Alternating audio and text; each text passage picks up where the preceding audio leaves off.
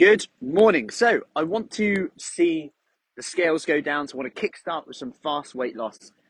And then I know it's not sustainable, but I really need to see that to help with my motivation. That was something that came up the other day. And then perhaps go back down to kind of more steady weight loss.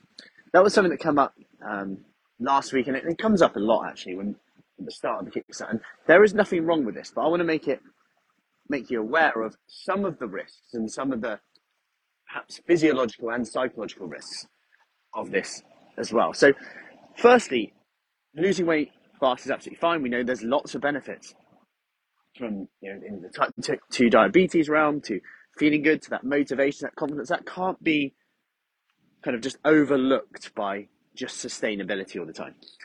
However, if you consider sometimes when we get a bit carried away at the start, it can come back to bite us on the bum. A bit like me yesterday jumping in the sea without sun cream on, then realizing I was burnt when I come out. Anyway, going back to this. So let's say you start on a weight loss diet and let's say you want to go a little, you say, let's say you go steady. There's a 500 calorie deficit that you've created. That is a 500 calorie deficit is essentially um, one pound of fat a week because there are 3,500 calories in a um, pound of fat. So over the week, 500 calorie deficit a day. So let's say you go with that. The first initial week, though, you might still lose a bit more than a pound of fat, potentially, because of the whoosh. That little, you'll lose a bit of gut content, um, there's less going through you in there, the glycogen, which is stored carbohydrates. And this can can be quite motivating anyway. So you might lose like four pounds in the first week. Second week, maybe three pounds or two, two and a half pounds. Week three, maybe a pound. Week four, a pound. And then from there, what kind of happens is you've kind of, you know where you're at. There's a steady pound, um, one pound loss, which is, which is quite good. And, and that's steady. Now, then we can play with that. We can go, okay, you're using more, or less, you, you, consistent. Now, let's say you went a bit faster now. So you do the same thing, you get that whoosh at the start, but this time it's a thousand calorie deficit. So technically, two pounds of fat a week is what we're going for.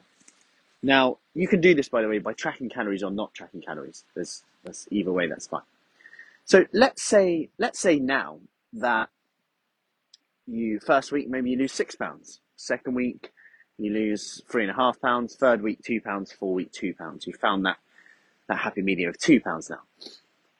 But things that you have to consider here is it might be a little bit harder. It might be a little bit harder than you want it to be. You might be you might be feeling a bit hungry more than the other option. But also consider that if you've got that, when that weekend away happens, when that that social event happens, remember that you lost a bit more at the start in that whoosh with the gut content, with the glycogen, with the stored carbohydrates. That can psychologically come back to bite you on the bum a little bit. Not that it's bad or anything like that. It's just that if that happens, you might over the weekend notice that you've gained like all of a sudden like three, four pounds. You're like, where did that come from? That's like five, six pounds or whatever. You know, where did this come from? It's like, how can I, how, it just comes back on so quickly. But this would have actually been like the gut content, the glycogen that perhaps you lost initially, not the body fat. You can't just gain the body fat back. Now, my, the only, the only reason I'm sharing this, I wanted to empower you to know that that's not going to be body fat. So if you are going a little bit quicker, expect that little up and down to be a bit more exaggerated, especially in that first month or so from that week one whoosh.